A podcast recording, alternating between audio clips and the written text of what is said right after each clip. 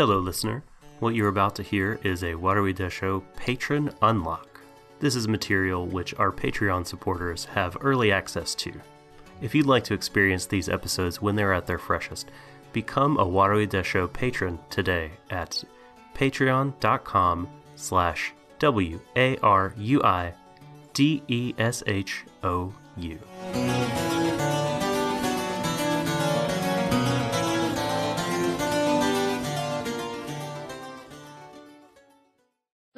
でしょう」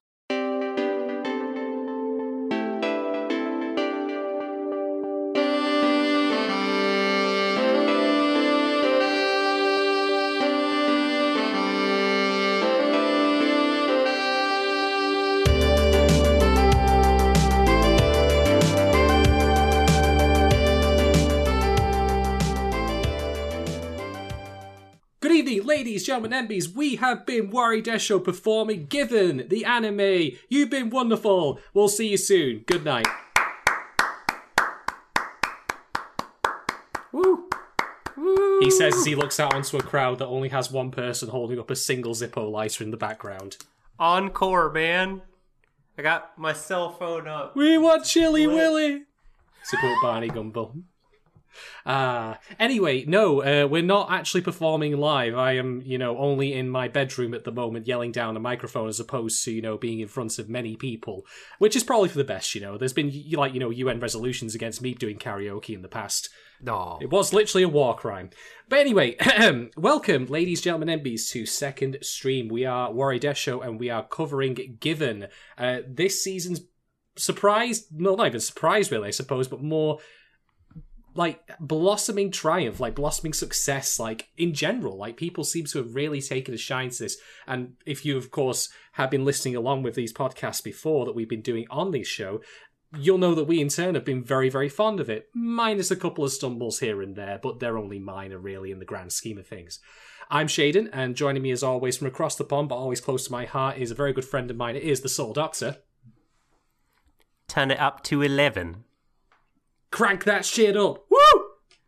Give 11. Um, right now, oh, turn it no. up. No, no, oh god, that was painful.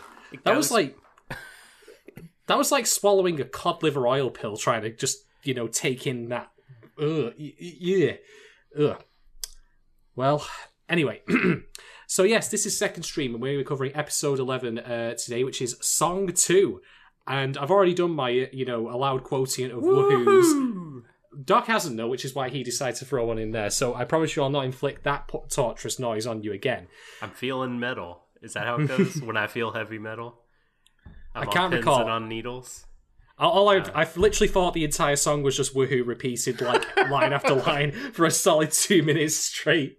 Uh, but no, that's not the case. So yeah, uh, this is indeed the final episode of Given, but but in a nice, you know, uh, in a nice twist. Not the final bit of Given animated content will be received. Yes! Yeah. Oh, yes! Fuck! Yes! because after Doc's finished making his porn up noises there, I will point out, I will point out that indeed we have a movie coming in 2020, and I feel fairly confident saying this on Doc's behalf that you can bet your backsides we'll be covering that when it comes out. I mean, yeah, The patrons voted for it, and technically it was announced before the show concluded, so I think that we're under contract to, you know, actually cover it. Which I'm perfectly okay with because I want more content. And indeed, as we'll discuss in a bit about this episode, the door has been left open with plot lines set up but not yet resolved, so hopefully the movie will indeed cover them. We'll be uh, we'll be on that like a MAGA hat on Bari Weiss. Bet, bet, bet every last cent that you owe. I mean, I'm Except nowhere near as shit as that, I hope. God, I'm so happy. Like, I can't believe this is like that. The movie is real. I part of me really wants to believe that there were no plans to do this, like until the anime started airing and people started responding to it so much, and they mm. were like, "Oh my god!" Like we just we have to keep this going. That it's sort of a that it wasn't a financial well a financial thing, but also a like a fan driven thing that the that we Yeah. all as Given fans made this shit happen, right? Indeed. I mean, um, you and I have spoken. It's not maybe not quite the same thing, but we've spoken in the past about like Shoji Kawamori's relationship with Macross and how the fans keep that going. Mhm. and it feels like we've had a repetition here. So, I mean, it's certainly a far cry from other, you know, continuing content for shows that I've personally watched this year that got announced. Fuck you, Crunchyroll, you pricks, for making more Shield Hero. God. Oh, I'm, I'm, I'm, not, I'm not even going to unabashedly say that. Like, Jesus Christ. At least if you're going to put a turd out, try and make it a polished one, for God's sake. Anyway, there's a podcast on that. It's public now. You can go listen to it. All right, so going back to Given, let's actually get started about talking about uh, episode 11, song 2. So, just as a refresher here for people who aren't familiar, uh, this format, second stream, does not include a plot summary of the entire episode. So, we're not going to go through and start making quips and such. We're going to go straight into the meat of it, discussing the actual content, the ideas, the themes, all the juicy stuff that we, you know, usually leave to the end of our longer streams. There is one other bit of housekeeping I need to mention at this point, which is that although this is the final episode of Given, we're not actually going to be discussing the series as a whole and our reflections on it in this particular podcast, this particular episode we're doing. Why, might you ask? Because this is not the final time we're going to be talking about it. We will be back next week. Sorry, that's that was like a gag reflex. You know, it's like sneezing. I just sometimes, you know, laugh maniacally instead of sneezing. I apologize. Um, but yeah, we will indeed be back next week at the usual time to discuss with a special guest our thoughts on the show as a whole, like a long reflection about what it is, what it's done, and what it means. We also, I should note, have a ton of patron questions this time around because it's the conclusion, and we will be covering them all as well. So, without Can we? Uh, I, th- I think we can announce, by the way, who I, I have. I've run it by our special guest, and we can start promoting it Please, here and please, now. please do tell. Please do tell, Doc. Yeah. I was, uh, I was hesitant just because I didn't know their full role or title or anything. So I was like, it's person from place joining So- us. So this is uh, someone whose work that I have like recently-ish discovered. Um, gosh, it was whenever he wrote a piece for Anime Feminist about um, "Go for It Nakamura."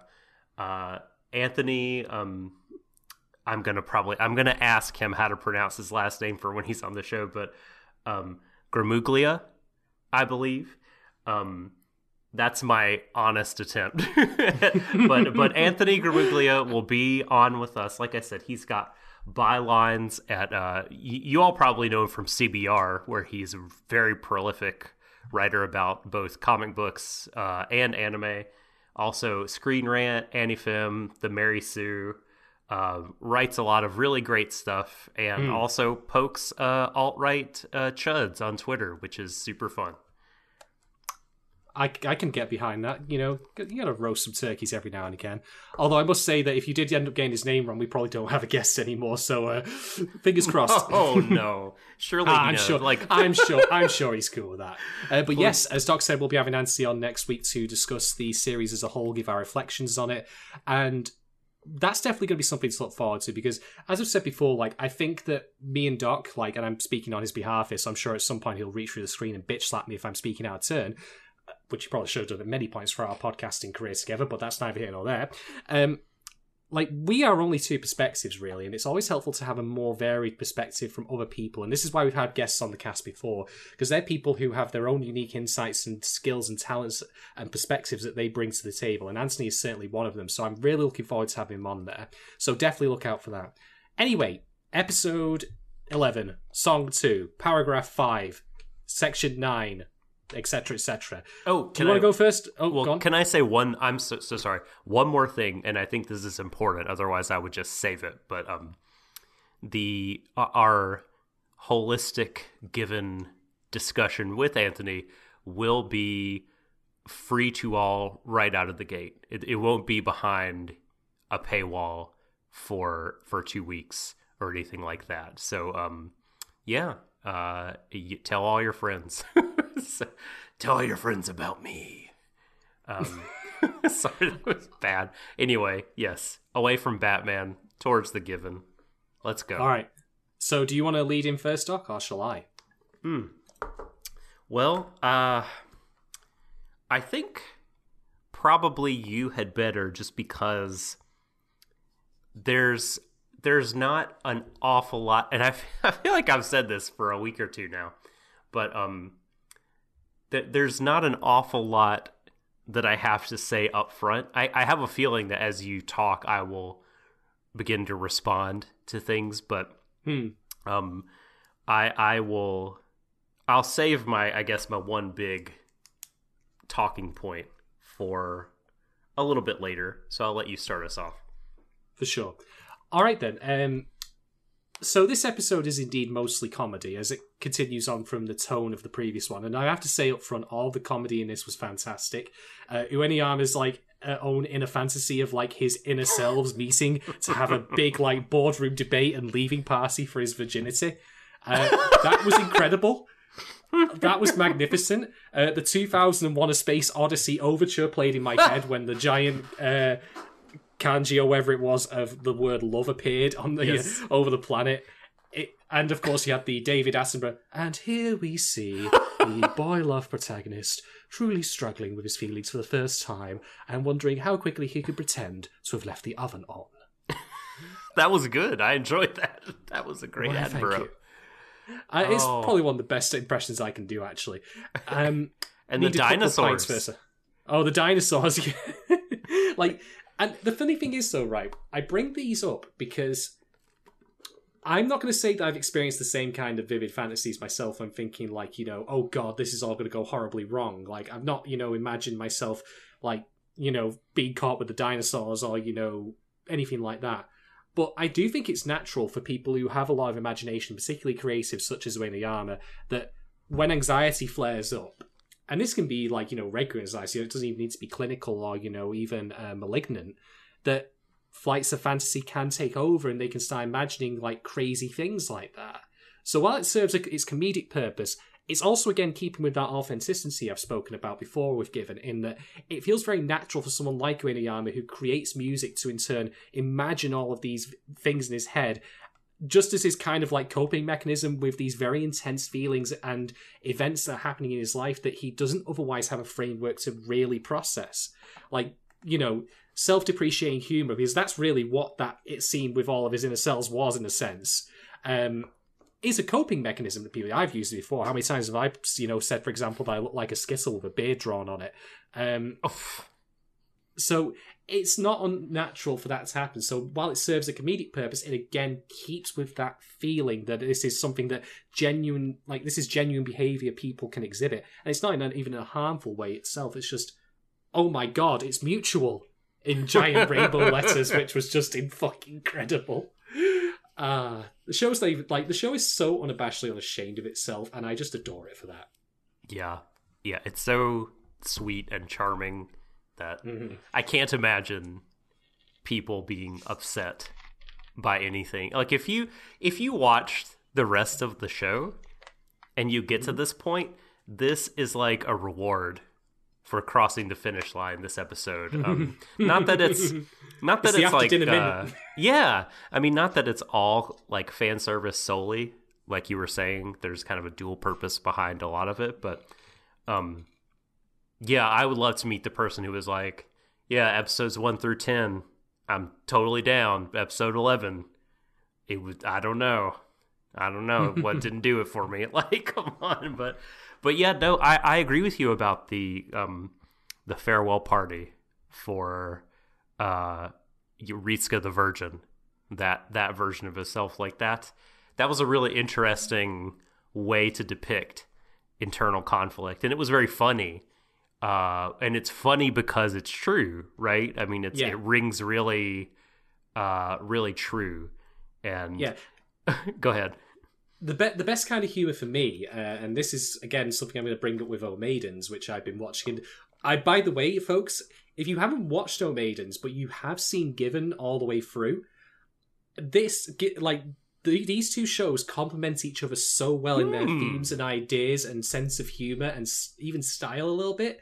I honestly would recommend that if you liked one of them, that you definitely catch the other.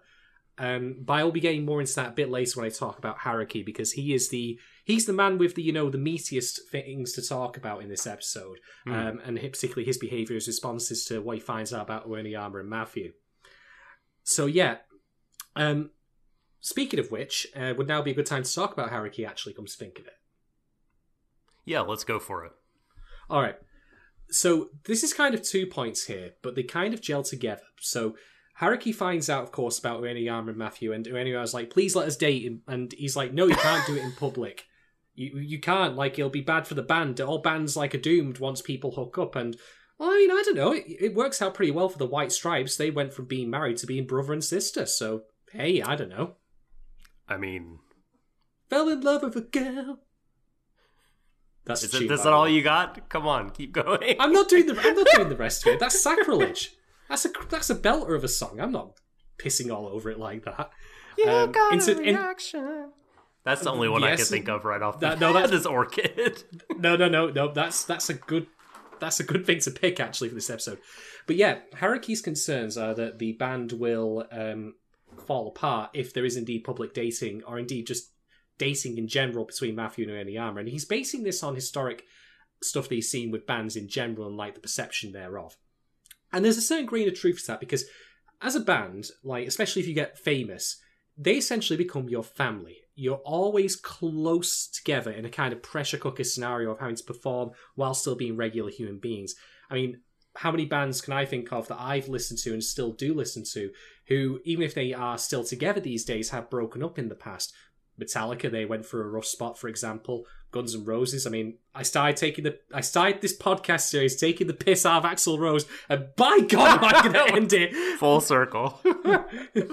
you could you could be mine was a great song, but then unfortunately he spent ten years, you know, jerking off into a fucking microphone to bring Chinese democracy out. You fuck.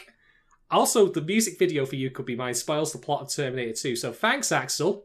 Thanks. oh, a really? bunch. That sucks. I'll I'll explain that in a long, detailed discussion over time. But I'm not here to wax lyrical about my personal favorite movie. Yeah, it really is Terminator 2. Anyway, there is, you know, again, like we've said before about the idea of, you know, correlations. Like there is one there between bands failing and like how closely knit they are, but it is merely a correlation and not causation. And Haruki here, I think, is actually setting up a plot line that will be relevant in the film, uh, if not the remaining material in the manga, which is public versus private performance. Like, Ueniyama has now almost kind of come to terms with his sexuality, and he and Matthew want to date.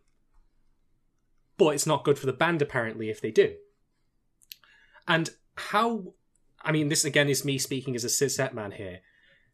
That to me seems analogous to the idea, you know, that as a gay person, you can't be publicly affectionate because you are gay, at least as insofar as like societal expectations, pressures, homophobia, and so on. hmm Now, this coming from Haruki, by the way, is not because I think he in turn is homophobic. I mean, obviously that's completely the opposite given what we've seen thus far. But I think that that's what the show is going for with this element here of trying to keep things under wraps between the two of them. Um, because it is a reflection on societal pressure not to have that kind of, you know, pride is the word, the most obvious word for this, in, you know, being gay which obviously you know we want to see. Like, I mean, as I was watching the rest of this episode, I actually there's a scene in which Matthew says, "It's dangerous. Take my hand," and obviously when Oyama's like soul just vacates his body immediately when he sees that. Um, but I wanted to see that happen later on, and hopefully that'll happen in the movie. You know, it's just like a, a gesture of affection, physical affection, even. But I think that ties into that there. But then on another level with public versus private performance, bear in mind that Haruki has been pining after Akiko this entire time. And nothing ultimately comes of it in the show's run, at least. Uh, but there is more to that that I'll get to in a moment. But think about it. He, in turn, is doing a public versus private performance, which is his, you know, feelings for Akiko being buried away versus what he would really like to be doing. Am I saying he's a hypocrite? Not necessarily, because I don't think it's something he's actively aware of. Or indeed, maybe it could be jealousy that, you know, his two bandmates now are openly dating while he is denied that, Mm. you know, romance, that reciprocal love uh, from the person he truly cares about. And so I think that in turn he himself is having to, you know, play up the idea of here's how I look on stage and in the wider world versus all the times we've had in a monologues from him, the very private elements that have been specific to him and haven't been let out. And I find that really, really fascinating. hmm And it's going to be a driving force, I think, for as I say, for the conflicts in the show going forward and like how they cope. I mean, after all, Ueniyama, as I said previously, got it right by taking Matthew aside to kiss him in private rather than on stage. Because what was required that moment was not to, you know, put a further like emotional drain on him, like to, to wear him out even more than he already was from after singing that song. He recognized maturely that that was the time to, you know, uh, just take his sign and like just be between them two and not in the public eye. But going forward, they will want to do that. They will want to be proud of who they are and the fact that they're dating. And they're already facing internal pressures not to do so. Plus, what else will happen then, like, you know, externally with that? Yeah.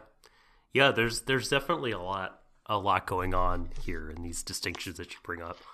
Um, Hmm. th- the only thing I would add, uh, and not it's not even like a wholly new element. I think your discussion definitely touched on this, but there is uh, an economic, an unfortunate economic reality uh, to to all of this, right? That they are the boys want this to be their job.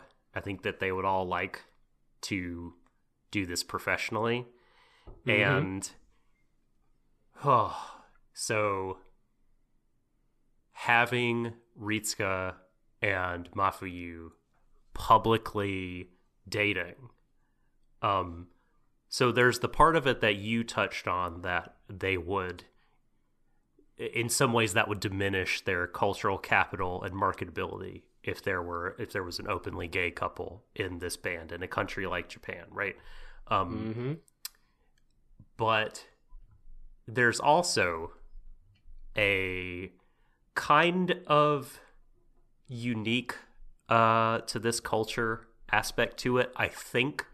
Now, I'm going to analogize here. I'm going to look at uh, for a moment the pop idol industry Oh, good God, yeah. and like say that let's just posit I mean no one wants this, but let's just posit that Mafuyu was a lady, or even Ritsuka was and this was a, a heterosexual relationship. Um I think they would still be forbidden to date, not just because oh uh dating in a band has been historically stressful for a band and causes bands to break up is because like I- think, and this is again true in idol culture, and I, would be not surprised if it was super true in like you know pop rock band fandom Mhm. over there. Like if you're dating, then you're not available, and you're not you you lose a kind of element of purity, Yeah, right, yeah, and right, you're right. And that's even again just within the heterosexual framework that you brought up. Imagine if we just brought it back to the actual show's reality. I can totally see, for example, how just to put it out there, let's say as a prospective event in the show that Matthew is interviewed by a girls' magazine and they have a photo shoot of him, just him, and ask him to talk about his life and like, is there anyone special out there? Now, that question in a magazine of that nature, like you he, ideally he'd want to answer truthfully, which is well, he's the guy who's like to my immediate left or right on stage, and I think the world of him. But again, for the sake of markabil- marketability, and maybe this also ties into the fact that they get their promo shots, which is also in this episode. Mhm. Like that, on the one hand, like he would want to tell the truth, but on the other, for the sake of his band's marketability and the idea of making himself, you know, available in a parasocial sense, um, Mhm. that he would have to say, well, maybe she's reading this magazine right now. Who can say? Ha ha ha ha ha ha. now that's not that's not to say that um I, I think anyone who follows Japanese culture knows that in sort of context where there are like male groups, be it uh, sports, uh, be it pro wrestling, be it music, um, a lot of the marketing definitely plays up uh, homoerotic stuff, the elements among the group, because there are fans that are drawn to that. um what's the word I'm looking for? I don't want to use stuff, and I don't want to use elements again. They're they're drawn to that. Um, Coding? to that yeah to the coding um but as long as there's cynically some kind of plausible deniability. Like, oh, they're not really dating. Like, these are just erotic photo shoots, or these are just for the fans. Um, and you know that it's not uh, a confirmed kind of thing.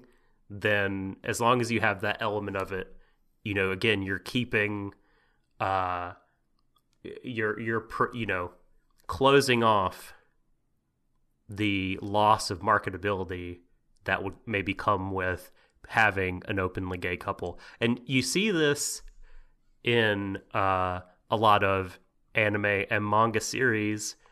Um, not necessarily the homoerotic stuff, but I think we've talked about this before that oftentimes relationships that seem to be trending towards um, solidifying never quite do because it's important for the dojin market to be able to plausibly build the the, the ships and illustrate them.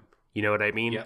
So They only give us the blueprints to uh, borrow your analogy there. yeah, yeah, exactly. So I th- I you know maybe some people will disagree with me. I'm I'm bringing in elements of uh f- from other media like um dojinshi, Yeah. anime, um uh, idols, wrestling, but it it seems to me like uh, an analogy that would probably hold and um and it's funny like watching this episode um th- these are all thoughts that are occurring to me after watching the episode though i don't really feel that kind of cynicism or i don't feel like that um the Hmm. weight of any of that there's not like a sense of foreboding or like No. ah like you're gonna have to like hide your inner self like because they their affection for each other keeps popping out and the tone of the show is so sort of joyous that Yeah. I I had to think about this stuff after the fact. It didn't like jump out I- of the screen at me. Yeah. I, I won't preclude the possibility that that'll be developed more in later material, such as the film. And I think that Haruki's own um, insistence on that, I think that that might be more along the personal side, maybe a bit of envy. I don't think he's, uh, again, necessarily doing it because he's, you know, how to how to put this, like he's being mal- malicious. I think it's just one, one of those, like, I mean, emotions are nasty and sticky things, even occasionally, you know. So sometimes you will, without even thinking about it, just you know, say, "No, you can't do that." But even, but d- d- even though, in reality, you should be encouraging it. Mhm. But I think there's, uh, I think there's a lot of layers to this, and I hoped, or at least I'd like, and this will partially cover one of our later patron questions, that that gets explored more because it would again also then tie into the greater narrative of being proud of your sexuality. Like Ueniyama has now discovered that he is gay, but then the question is like, what is he going to do with it? And, and that's not as simple as you know. Well, the answer's Matthew, but rather, Why do you gotta be proud of your sexuality, Shadon? You don't see me walking out the door proclaiming, I'm hot and proud. I'm straight. Look at me. every Notice me. Hear, every time I hear that voice, I just imagine you wearing a gigantic ten gallon hat that's also made of nachos. Yes, that's exactly what That's you should kind. imagine. That's the kind of that's the kind of redneck bullshit that that voice brings to mind. Anyway, uh, so yeah, I found that really fascinating. I think Haruki in general, like, was the. I mean, there isn't really a resolution per se for his own issues and his own affection for Akihiko, but he did have a moment in this episode that I found really, really touching and really relatable. Um, is now a good time for me to segue into talking about that as my next point? Go for it. I got a, I got a lot of shit to talk about. Here. So, way back when, when we first started watching this, I remember catching a Twitter post in which someone had screenshotted some mouth breathing nitwit complaining that Given was a boys' love show and had too much boy love in it. Which you know, Right. I hope I hope that person similarly, you know, complains that his McDonald's beef burger has too much beef in it. I hope it was a again- parody. I hope it was just a joke. I, I, I really hope so, but I'm a cynical prick by nature, so uh, I am of the opinion that even if that person was a parody or taking the piss, there's probably someone out there who complains about that. I mean, that'd be like, you know, say if you were a Christian and decided to go watch Blue Velvet and they were like, oh my god! There's too Hmm. much like profanity and weirdness and sex and nudity in this. Like, well, duh. right. Jesus Christ. Honestly. Uh, but why am I bringing this particular, you know, possibly genuine, possibly stupid person up? Because I think that this moment for Ruki, like I can, I'll relate to you now my own feelings in the past that I've had and have still had, and how I've said before that romance is for everyone.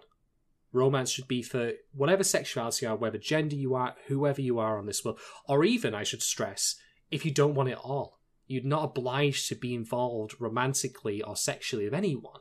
You have a everyone has a normal and a, com- a, a zone, a comfort zone that they fit in, and that's where they should be and be able to truly live their lives in it. And the fiction that we consume should reinforce that.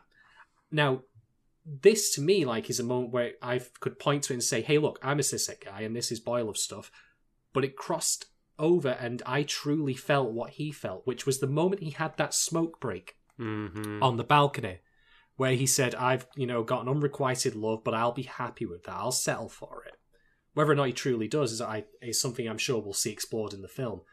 Now, I don't smoke, but I have had a smoke break like that many times in my life. I will say how many times I felt like, you know, the, the pain of unrequited love, of knowing that I have a crush on someone or genuine affection for them. And because of my own inability to execute on my feelings and, you know, do anything about it, or because of legitimate, like, you know, inability to, you know, do anything because of distance, money, you name it, um, I felt that too.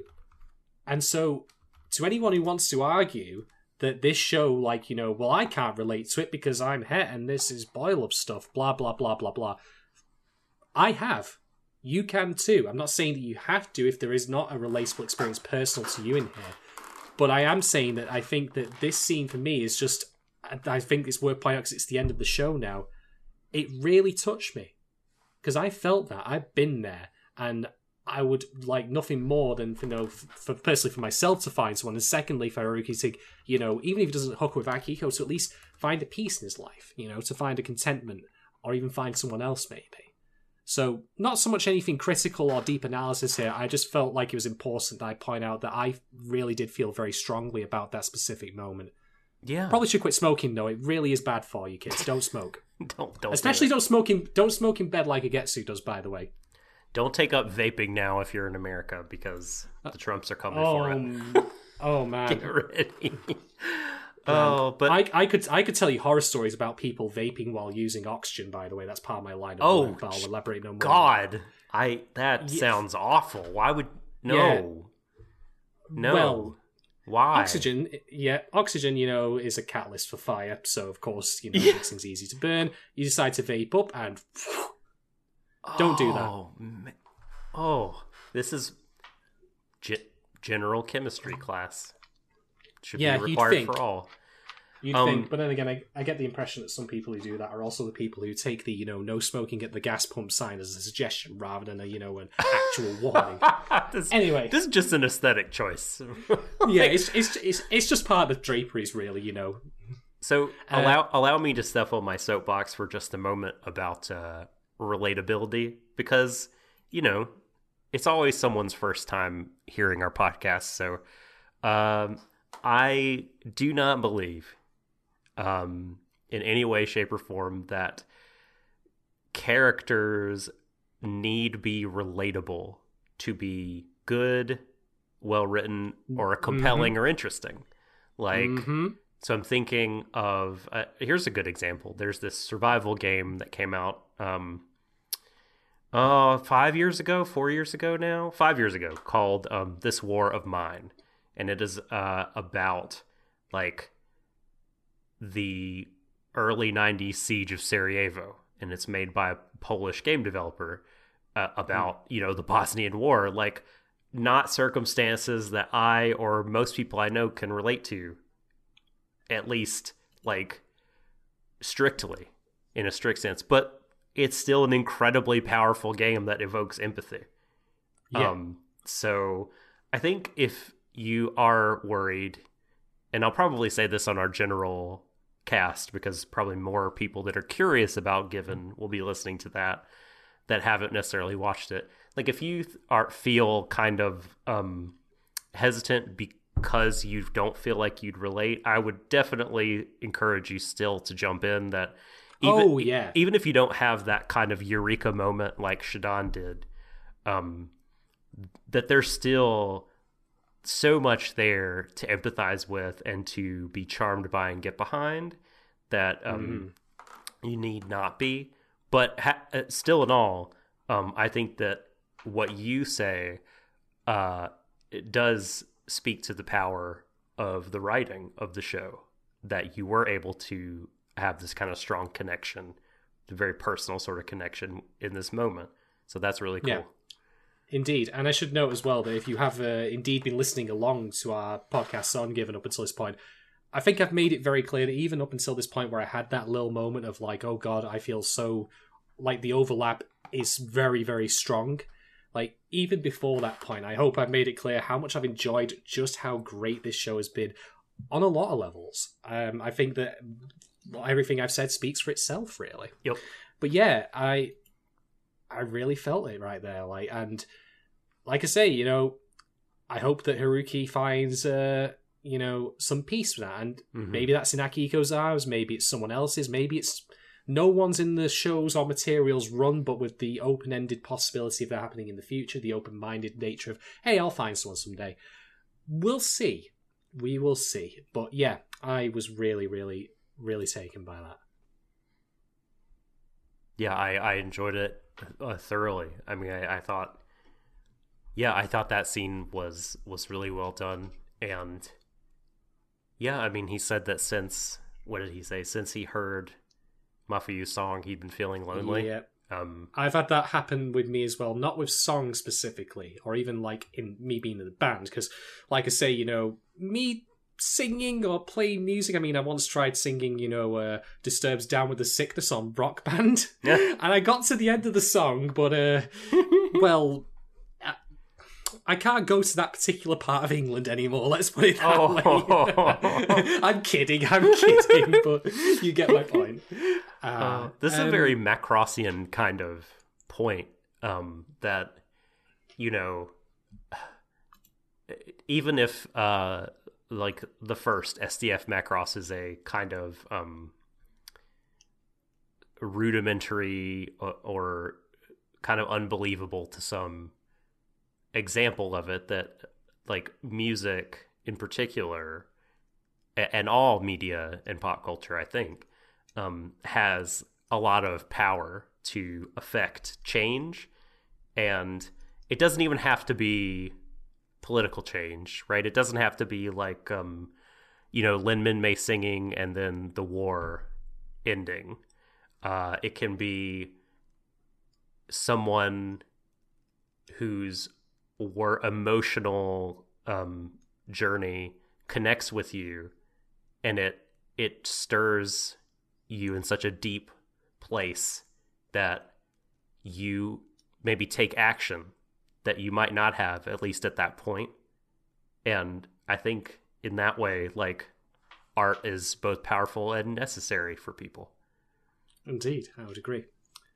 All right, I do have one more talking point, although I think you had the big ones to drop. Do you want to drop that now or save that for after my final point? Okay, I can. I'll drop it now because um, it's not anything like particularly deep or super analytical, but but I, you know, upon reflecting on this episode, I, I think the the big takeaway that I had from it regarding the main characters was this is what love looks like. I think in in so many ways. Like it's not a bunch of fireworks that we see, at least in the external world. In Uenoyama's brain, it's uh it's all happening. But Uh, it's, it's DEFCON 1 in that fucking school, I'll tell you that for free. It is- it's so a- everyone's just running around like you've got guys flying out of windows. Uh, yeah, it's it's a blender of uh, chaos. But but uh but yeah, like in the in the world uh and in the interactions we see, uh it's all it's kind of quiet, it's kind of mundane, um can be subdued. Uh it is two people sharing moments that like might be for some innocuous or insignificant, but between these two people, it's like they're becoming these rituals of intimacy between exactly. them. Um, I mean, like uh, when I think uh, Mafuyu messages Haruki with like, he bought me cotton candy, and you know, like in his own little way, Uenoyama's taking those small steps towards showing affection. And cotton candy, you know, like that's it's corny, I suppose, if you want to put it that way. You know, it's the kind of thing that you see in films, say in the fifties. You got two people walking around the fair, blah blah blah blah. But like you say, you know, I, I can poo poo it all I want by calling it corny or saying like it's passe or whatever, you know, passe. Um, but moments like even mundane stuff can truly become like really emotionally fraught and meaningful and valuable to people. Like it, one moment is not the same as the next between you know two individuals. So simply them just going to the festival opportunistically because it happened to be there. Like, hey, why not? Let's let's go. Let's live for the moment. Like, we didn't get to see a lot of activities, but that itself, like you know, was a moment between the two, or even just carrying the box of CDs back. Oh, that was my that was my favorite one because Mm-hmm. you have you know Uenoyama, who like realistically he could probably use a hand right carrying the box. He he could probably if it was him and and uh, Akihiko, he'd be like, uh, okay, Kaji, you fucking carry the box now. And Uh, Kaji would carry it one handed like it was a pizza box. Exactly. yes, he would twirl it on one like one finger. Um, but he like wanted to like make this like small kind of sacrifice. He wanted to take care of Mafuyu, uh, even for just a bit. And what I just enjoyed the most was that Mafuyu let him, but he it's like he he didn't take it for granted. You know, like he was very perfectly capable of taking the box and out of politeness he totally could have been like no no let me let me share the burden da da, da. but like he saw his partner wanting to nurture him and by allowing his partner to take the lead like that was his own way of nurturing back and supporting him right back and it was this beautiful reciprocal moment where like I gosh it, it really just felt like two people like really fucking understood each other in that moment which is so beautiful I especially, I especially love the comment from Mafuyu's like, "Do you me sing you a fight song?" oh, yeah. and, and naturally, naturally, the first song that pops into my head because it continues my head canon of Mafuyu being a secret death metal singer is, of course, Marilyn Manson's song of the same name. I don't know fight song by Marilyn Manson Well, you've got homework, motherfucker. or you know, any anything, anything like that. Hell, um, yeah, no, I, I am with you on that 100. percent Indeed, I, this leads nicely, as it turns out, into the point I was going to make, which is we get to see the continuing role reversal in Uenoyama and Mafuyu's relationship, where the latter has now recovered some semblance of their former self and is actively quipping, like in making jokes Yes. and comments, like it's dangerous to go alone. Please take not this grue. I mean, so you'll be eaten by this grue, but take my hand. I butchered that Zork reference, and that just shows how old I am. Anyway, uh, so yeah, that was that was great. And then of course, like where he's mocking uh, Hiragi, like you know, for him being a vocalist, and he's having a, the face the best face He's, he's just about to start pissing himself with laughter. Um, but yeah, like it really does show the change in which from where we started to where we ended because it was the other way around. Like Uenoyama was the one always pushing Mafuyu to do stuff, and he was always very like ditzy, I suppose, is a way of describing it. Not quite with it, and certainly there were reasons for that. Um, or indeed, as has been noted to us by I think it was it OKK, I can't remember.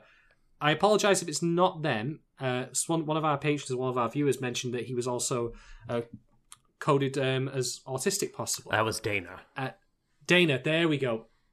I feel bad for not remembering that, but not anyway. bo- not boss dana but other dana Nah, she's the boss of us anyway. She's a she's a patron, so there you go. Yo. Um, but yeah, like, or even that, like, there were the, whatever the reason was, uh, he certainly was, you know, very introvert, and now in the armor is fighting to keep his feelings and his behaviors locks up, for lack of a better word, despite having the going away party in his head.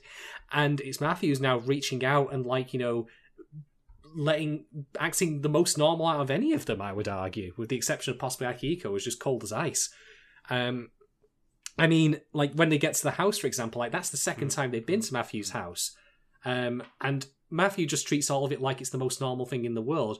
But of course, he comments, "Oh yeah, my mom's at home," and I we didn't, of course, see it, but you can just see the gears grinding in Ernie Oniyama's head as he follows the implications of that all the way to the end. Just, just run that through your head a little bit. Hmm. I mean, that's where the dojins start, Right. especially the R eighty, the rated eighteen ones. Yes. Please click here to agree that you are over 18. There- There's a lot of profanity in our podcast, in case you couldn't tell, amongst other things. Um, but yeah, like I really appreciate that shift and how, like, they you've, they've literally gone from I'm helping you to now the vice versa. And now, like, I've helped teach you music and how to express yourself. And I'm going to teach you in turn how to express yourself in your own way. They're being it's Yeah. very mutual and very reciprocal. It's really great. They are really a good pair. So good. So good. Which is why Hmm. I'm afraid. Ah, well, anime, gonna lead into anime has taught me to fear. To, do not be complacent, but fear for your OTP and Oh my god. their their happiness. Well, and speaking of fear, in the fucking beginning of this episode, I was so worried. I was so worried that upon you know seeing that discussion that Haruki and Akihiko had and how Uenoyama chimed in with his agreement that band members shouldn't date.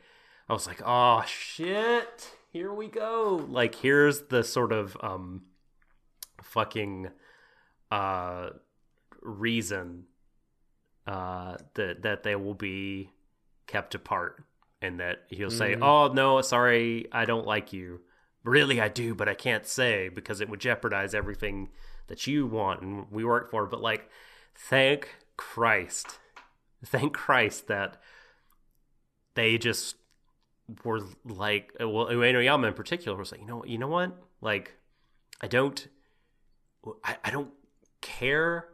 I mean, I care, but like all that sort of other stuff is secondary to how I feel about you, and we're gonna like fight to make this work.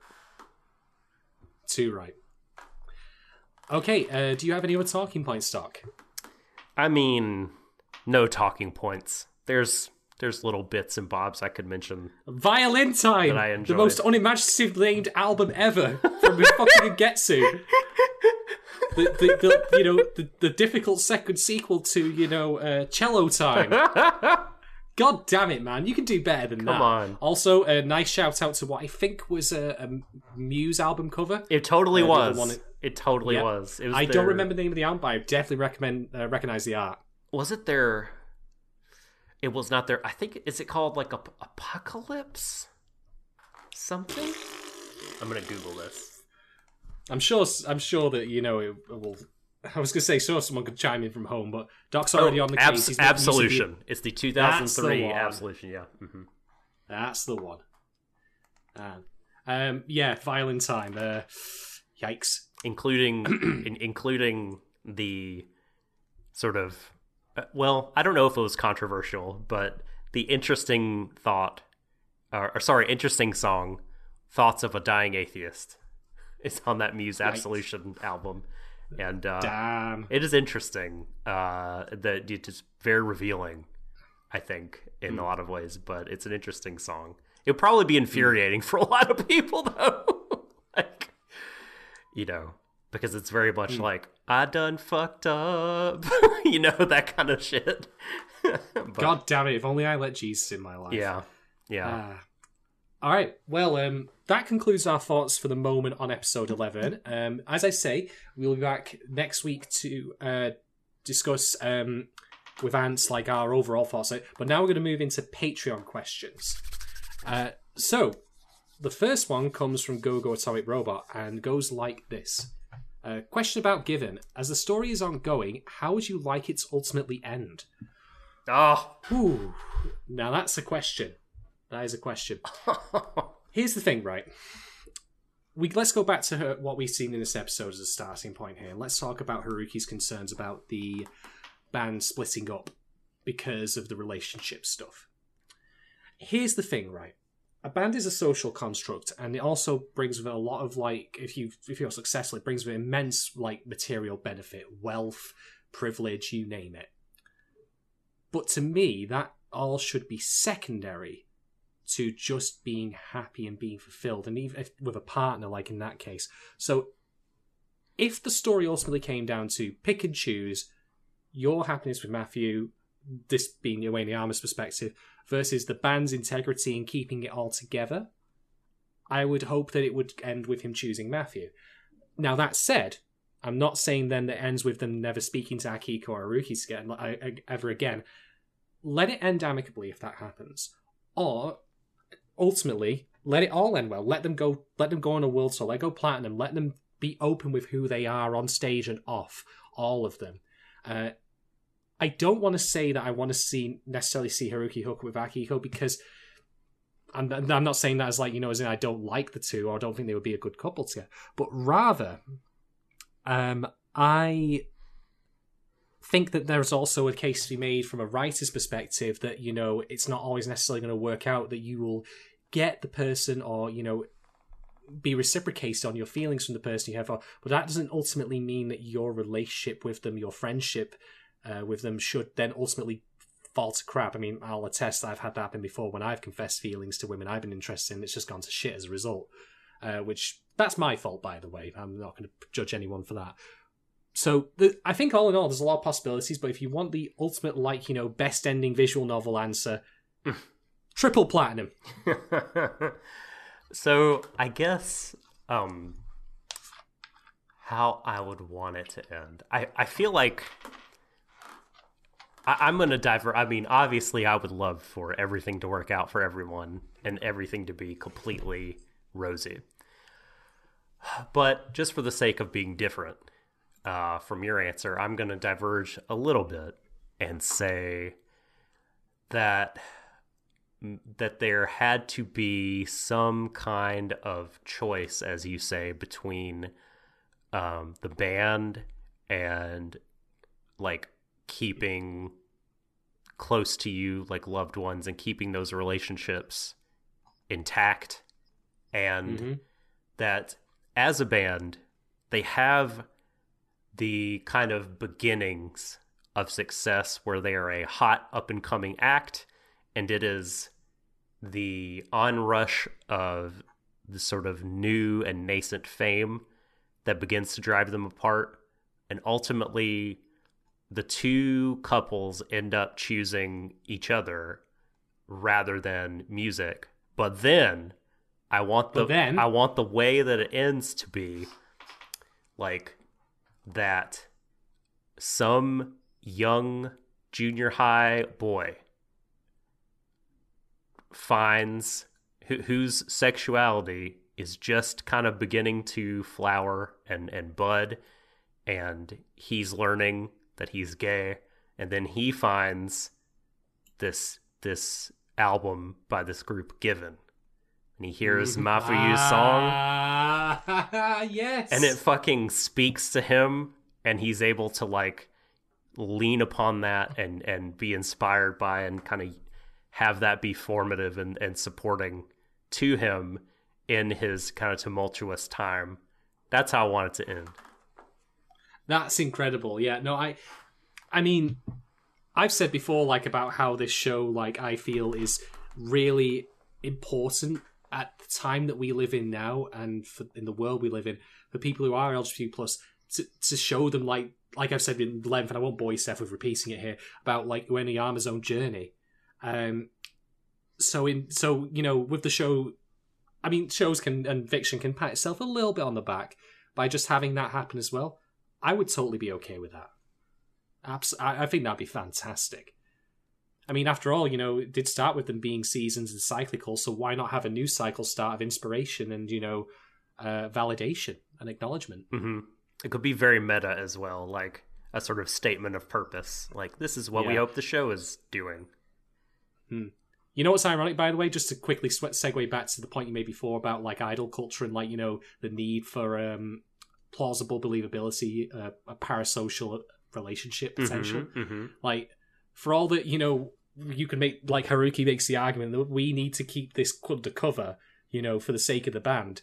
Given the show on a meta level is really popular because of exactly what it's about, Yep. which I which is incredible Yep. when you think about it Which like I feel like I yes, I'm I'm so glad you brought this up because I actually meant to and kind of got lost in the weeds when I was talking. But yeah, I hope I I hope that that is their intention to show to show that bullshit for what it is. You know what I mean? To like to to leave it open bare and be like, look, this way of thinking about artists is stupid. Because look how people love this thing. You know? Exactly. Exactly. Um, all right, so that's, I believe, uh, Go Go Sonic Robots question answered. So we're going to move on to the next one. This comes from Navy Cherub. Or Cherub, I. You, you you all listened to me at this point. You know I can't pronounce anything for shit. Uh, this one goes like this, and this is kind of a similar question, but much more difficult. Theoretically, if you had to rewrite Given so it ended on episode 11 and there was no more, what would you change?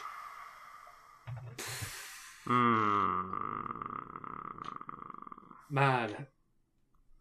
Uh. Uh. Is he, is, so do we do, this is this is this is the trolley. This is not even. This is Sophie's Choice is all over, isn't it? Like holy shit. so um, so are we supposed to keep all of the plot like are we supposed to keep everything from 11 or do we I'm- rewrite 11? I I think that um I think that David Show's question is like in the grand scope of the whole show, what would you change to have it conclude on episode eleven because there's no more? Because uh, the thing about this episode is that it leaves a lot of plot threads open, like you know with Haruki and Akihiko, and we haven't even really gone into the meat of like uh Mafuyu and Uenoyama's relationship. We haven't seen it become like open or overt. Like I mean. His family has now disappeared into the ether. We've never seen Mafuyu's mom, by the way, despite being mentioned like she's not home. I don't believe she exists. I really don't, unless it's the dog, perhaps. But anyway, um, Mama Tama. uh, so I think that the I'll take the question to mean what would you change about the show overall and the story we've seen thus far to make it conclude satisfyingly uh, on episode 11 as opposed to what we have now which is rending with open-ended like plot threads with the promise that they will hopefully be answered in the movie right uh this is the point where i have to be cruel to be kind i suppose Mm. what I would do is I would firstly eject all of the Hiragi and Yuki's friends from the show entirely. I think that like if we're talking of trimming stuff down to the bone, they can go. That doesn't mean they don't serve a purpose as is, but as I've mentioned previously, I have some issues with Hiragi's use in the show, particularly with his, you know, like I did, I would like forgiveness coming to us, the audience. I'm like, yeah. yeah. So I think that if we cut that down and just had, say, Yuki simply be a solo artist rather than being in a band, that would make for a time saving. What I would then do is I would probably try and compress the show's events a bit further backwards in time so that, let's say, Mafuyu's song happens in, say, episode six. And then what I would then have is I would then try and get some relationship development and even relationship conflicts in with Uenoyama and Mafuyu. And you remember how in the show that they did in this hypothetical episode six, in reality episode eight, where they kissed in private because that was the right thing to do at the time, that was the mature and sensible thing to do, that was good and healthy for the both of them. That was actually number 9, if you can believe it. Num- number nine, yeah, eh, incredible, isn't it? Mhm. Um, I would have a repeat of that and the closing episode of 11 of this hypothetical rewrite be another gig, like say a larger gig. But I would have them kiss openly on stage as the closing moment. Nice one. I think that that would serve as a nice bookend to how they've grown from that point where that was right then, but this is right now. We've evolved and grown as people and as a couple, and we're proud of who we are, and we're willing to show it to as many people as we can. We'll, we will perform in public, both musically and romantically? Uh, that would be superb. Um, I I would like that. Uh, so again, to avoid just saying, "I'll take Shadon's answer." um, For how many dollars? A hundred? uh, yeah, give me give me door number Shadon, please. Um, oh, what would I do? So I guess I would. I don't think I would jettison Yuki's friends just because um I think that there's a way you could make the talk with Hiiragi and Mafuyu kind of more streamlined and make make him make that conversation still an important step for Mafuyu without extricating it. But I, I oh, uh, as an aside, in my hypothetical uh, rewrite, I'd also jettison Kasai and the rumors.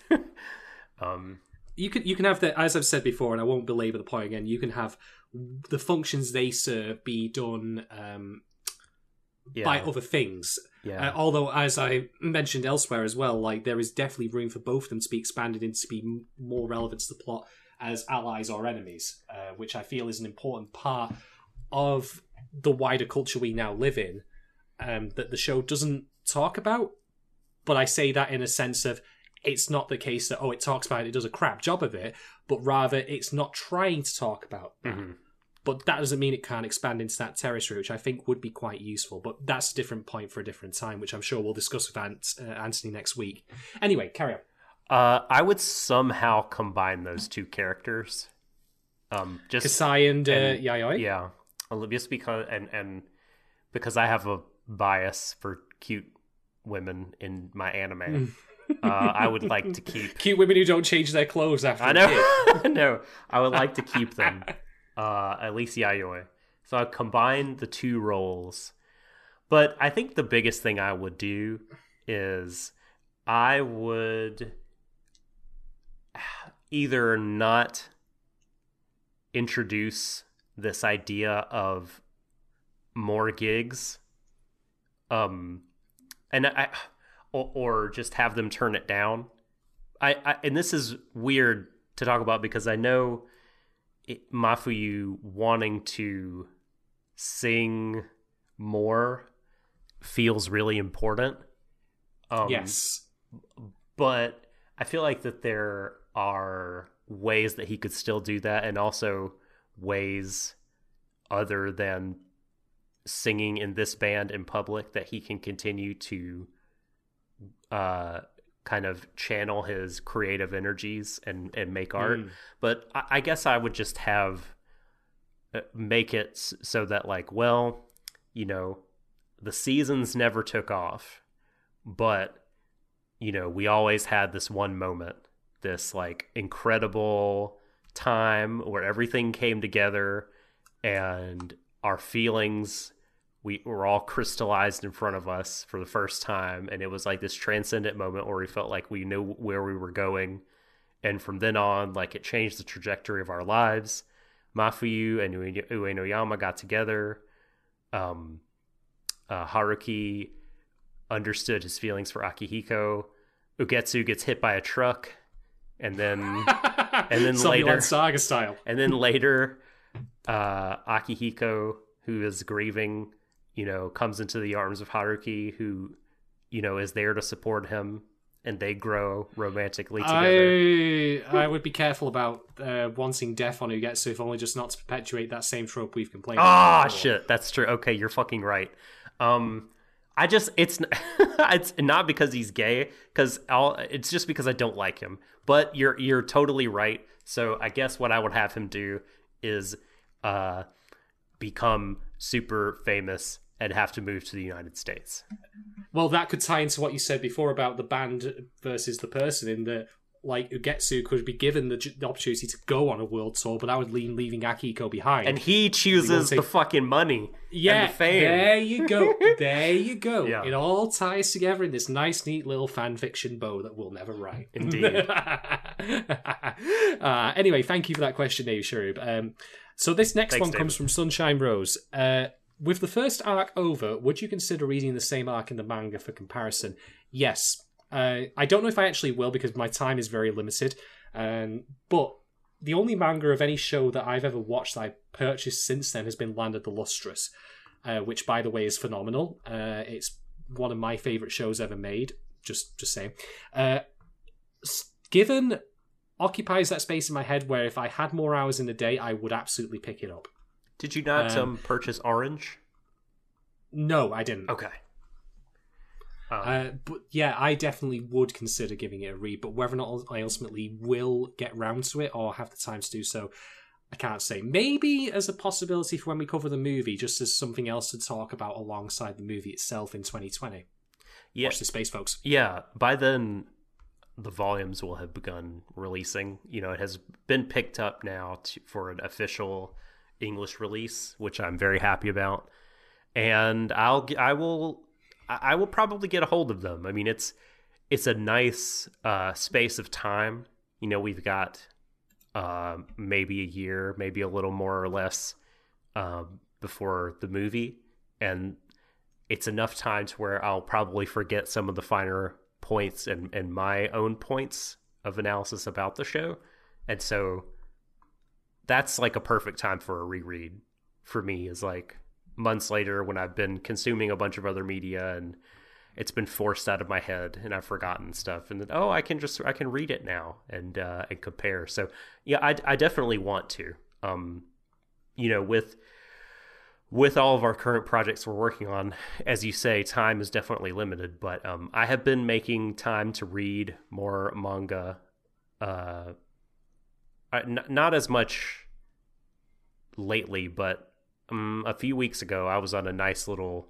I was in a good spot where I was reading, you know, Hmm. uh, Witch Hat Atelier and A Bride Story, and despite like not really making any content on them, so I think I can try to carve out a space for given um get you know assuming assuming my life is basically what it is now when they come out which is never never a safe assumption but i would like to i would like to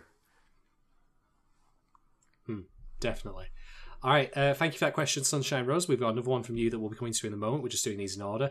Uh, this one comes from Mirror on the Wall. Um, and this one's a great question. And I have, I think, possibly the perfect answer for it. I'm, I like the, you know, 10 out of 10 S rank answer for it. But the question goes thusly If there had been a second season, what songs would you avoid them to use for episode titles? And I'm going to go right in balls deep on this one. the finale of season two should have been Under Pressure, as in the, the David Bowie and Queen song. Okay.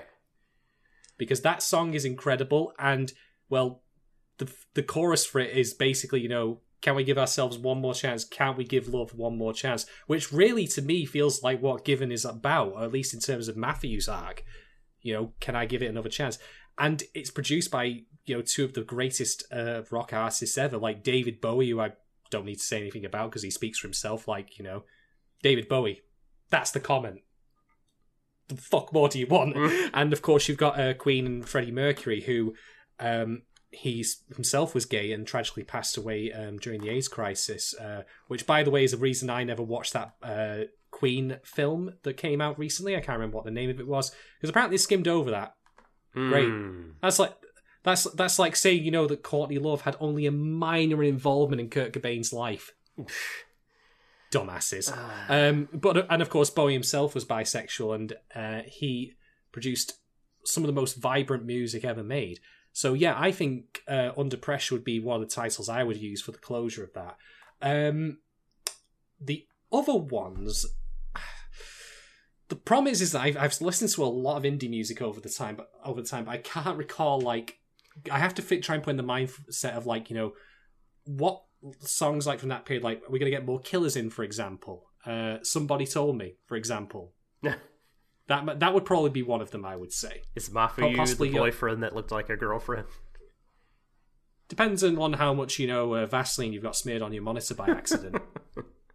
uh, so yeah, I've given my S rank answer. What about you, Doc? I mean, I'm a really bad person to ask this because I, I feel like you're I thought you, I thought that's because you were going to say them because you were going to suggest "Through the Fire and the Flames" by Dragon Force. oh my god, oh my god never never would I um, ah. It's just all let's Sorry. go all dragon let's just do dragon force imagine dragons you know? There's some other there's some other dragon band names i'm sure. Dragonland? Dra- yeah. Yeah we can we can make a whole we can make a no uh so i'm really like i feel like they have to be lumped together in the same sort of time period. And yes. the only time like i mean I, I suppose i could go shitty nu metal from the late 90s early 2000s but nobody wants that. That doesn't fit the show but neither does like the american indie rock like of the early to mid aughts which i, I mean Oh, uh, you know oh, oh. you'd be like the shit I mentioned them before. I mentioned it before. Uh, Hotel Yorba by the White Stripes. uh-huh uh-huh That would be a good title, I reckon. yeah Uh, uh, I can tell that we're gonna be friends by the White Stripes. Uh, so a lot of that stuff is so is too subdued. Um, white not white. Last Night by the Strokes. Um, there, there's a lot of good. You you could you could mine that sort of garage revival scene for some good for some some good bangers. Uh, that would make Mhm. sense for the kind of music that these kids play. Because like I don't really see them like like it'd be cool to like be like oh this is a broken social scene reference or like oh look they're you know this is a phoenix song title but like it doesn't really represent them and what they're playing as much as like those like 90s brit rock records were reflective of what kind of what they were about musically in this season. So my mm-hmm. answer is pretty crap. I mean because because that's that's their style. I mean it would be weird if they were like you know episode one smells like teen spirit. Because like Oh God! because I can't. not Oh, I, them I know that I. I'm now just imagining a really depressing episode called Heart Shaped Box. oh Oh no. Although if they really wanted to be miserable, they could quote a Smiths song, but let's not do that. Yeah. I mean, I like I like this I like the Smiths, but think Morrissey is a fucking prick. So anyway, my for you uh, my for you is really nothing uh, that's all i have to say i like the smiths Uh, but any- yeah i agree with you more fr- frank, frankly, Mr. Subsea, I, I, I uh, fuck it, whatever, whatever. Uh, I should know like a bit. I've I've listened to Smiths. I've been to like Smiths club nights many times in my life. How the hell do I not know the lyrics more by now? Anyway, uh, thank you very much for that question, Mira. Um, we will open that by the way to our audience. If you in turn like think there will be some great song titles that we've not thought of, or just songs in general. I mean, I'm always up for putting more stuff on my playlist. Shout us out on uh, Twitter at Worry Show or in our Discord or elsewhere with suggestions for what you think the song title would be for a hypothetical season two. I'd be really interested to hear that. And finally, uh, this is our second question from Sunshine Rose. How did reviewing this genre of anime impact you? Now, Ooh. The genre itself is boys love, and that could in theory mean we should also cover things like uh, banana fish, or I could, for example, talk about your, or you and I could talk about Yuri on Ice. I'll keep this specific to Given, just so that way we keep it in, in scope. And I'm going to repeat, or rather expand a little bit on what I've said previously, which is that I really, really fucking despise the intent behind a lot of anime that is produced for people like me who are cishet, for my particular demographic. It's fucking pig slurry half the time, in my opinion. And I say that with all the ve- all the venom it means. Like I flip flop back and forth on fan service over the years, but the problem is, like, fan service be damned. There's very little intent half the time on creating a relationship between the lead male and the lead female protagonist in such shows that isn't based on either the protagonist being a complete dimwit or being a complete prick or a combination thereof. It's not about them growing as people or maturing. It's about, oh, you've always been awesome. We'll blow smoke up your ass. You've always been awesome. yeah, you've always been awesome, but you just don't see it. And hey, look, right, as someone who has suffered with self pity and, you know, self image issues and all that kind of shit, like, I'm not going to pretend that that's something that people don't feel and that you know you haven't ever contributed like that. You know, oh no, you've never been awesome. Like you, you people have done stuff, but these are usually in the service of protagonists who have never done anything good. I mean, the two shows that I've covered on the podcast that are, that isn't a Gretzko, one of them features a guy who's a slave owner, and the other one is a guy who sexually assaults people for comedy. And these are the shows intended for my demographic. How about you take the twins here, as in my two middle fingers, and fuck right off with that shit?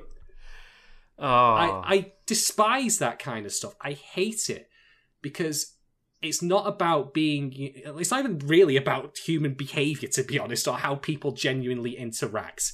Although I'm sure that some people would disagree and say there are plenty of people who do what fucking Naofumi did in Shield Hero, dickheads.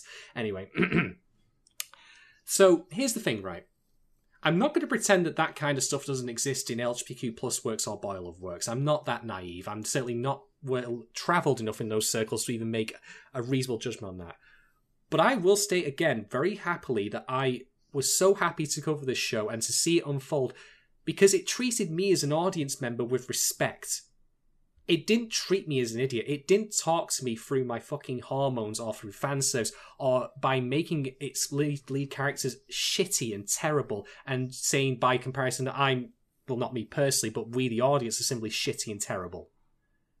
And that's again, this is, goes back to what I said before about how I really enjoyed the show, even though it's not meant for my demographic. It treated me with respect.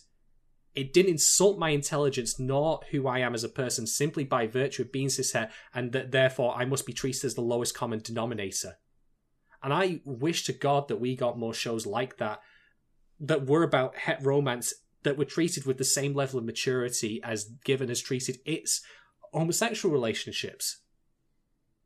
Um, so yeah, like reviewing this show, it's made me a little sad in a sense because it's just made me realize, you know, in a kind of outside looking in way, like what I am missing out on in terms of like mature content. And again, I must stress, I'm not all that well traveled in anime circles. I'm sure there are shows out there that do handle het relationships with this kind of, you know, sophistication. Um, but I mean, well, say most popular anime of the year, everyone loves the fucking slave owner. Whoop de fuckity do. Don't you like the slave owner? Don't you think he's great? Don't you think it's great how he's always right? Piss the fuck off with that shit. it's, it's a bad year. It's a bad year for romances. I don't want to be told that I should be worse by shows. I want to be told I should be better. And that's what Given does. It tells us, hey, you, you know, we've all made mistakes. We've done things we regret. We're dealing with trauma and pain in our past. Or even as we learn new things about ourselves and feelings that we didn't have before, but we now have to process and deal with in the here and now. It's telling me, hey, you know what? It's not going to be easy getting through those things, but it'll be all the better for it, as opposed to, ah, it's fine, you know, you can act like a complete swat and people will still want to bone you. It's great. Hmm. I got very angry then. I apologize. That was like angry shade and coming out That's of the okay. woodwork through a bit there. I mean, little little foaming at the mouth a little bit. that's okay. Uh, I, if, if I had to watch that show, I'm sure I would be upset by it as well.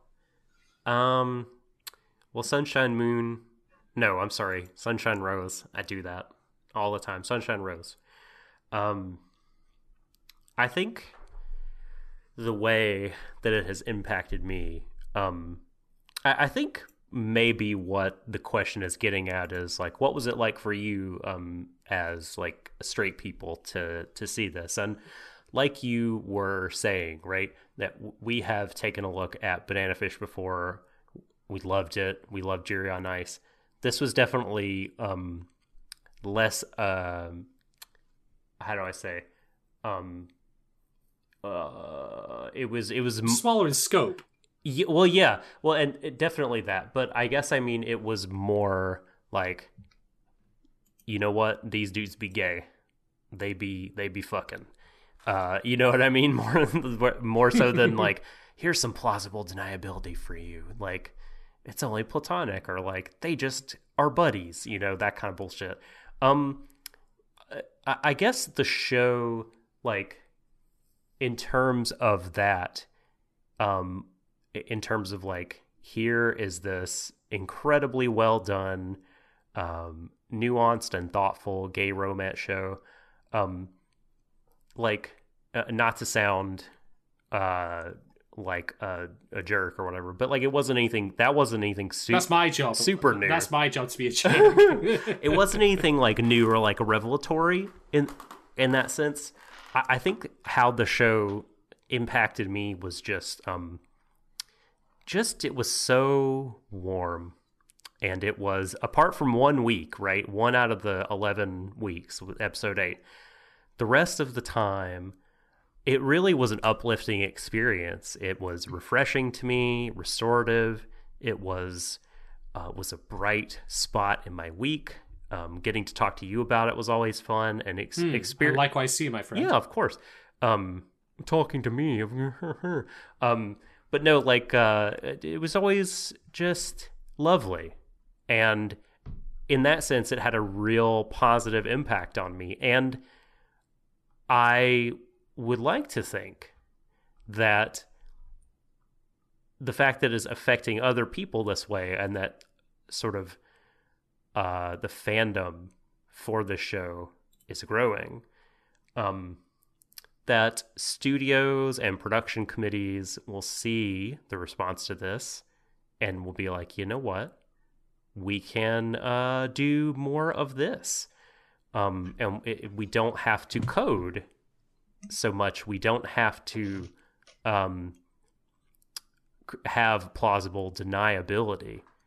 Um, We can have pride in it. yeah like we can be like we can show these kinds of th- different kinds of people uh, and tell their stories be they romantic or otherwise. Like we can show the journeys of lgbtq plus people and like not have to sort of make that element subtext or hide it or as you say like kind of be pseudo embarrassed by it or like we just have this there for the fujoshi it's not really important um so I, I hope that happens and uh and yeah i mean this this was uh this show was just such a warm blanket and Yes. I truly, yes.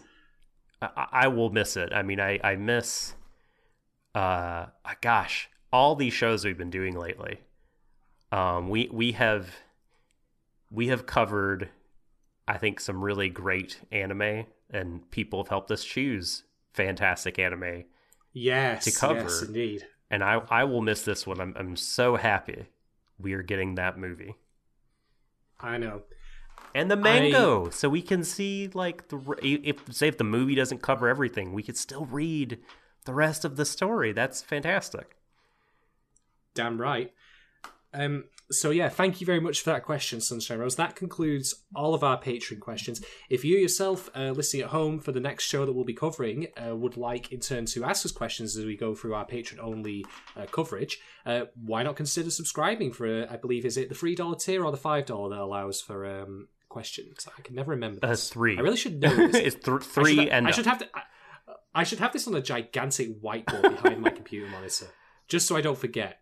But yeah, uh, do please feel free to consider for subscribing for as little as three dollars a month, and you get all sorts of cool content. You get to join us on Discord, get to chat with us in person, get to you know, um, if you could go for the five dollar tier, you can actually request us to cover specific shows or movies.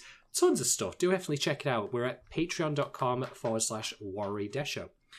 yeah boy And with that, and girl with and other Indeed. Another, yeah.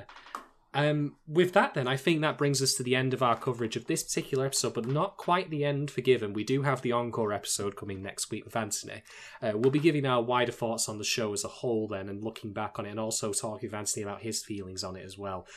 as I will say, just hit, oh, sorry, go. oh i was I was just going to say as patron to lulabelle noted this is not the give end there's more it's true. It's true. Um, but I will say on the outset here before we go, um, thank you to those who requested that we cover this show. It ultimately did lose out to Vinland Saga, but I'm so happy in turn that myself and Doc had the good sense to still cover it as a second um, second stream. hmm Haha, Mhm. haha, it all fits. It all works. Mhm.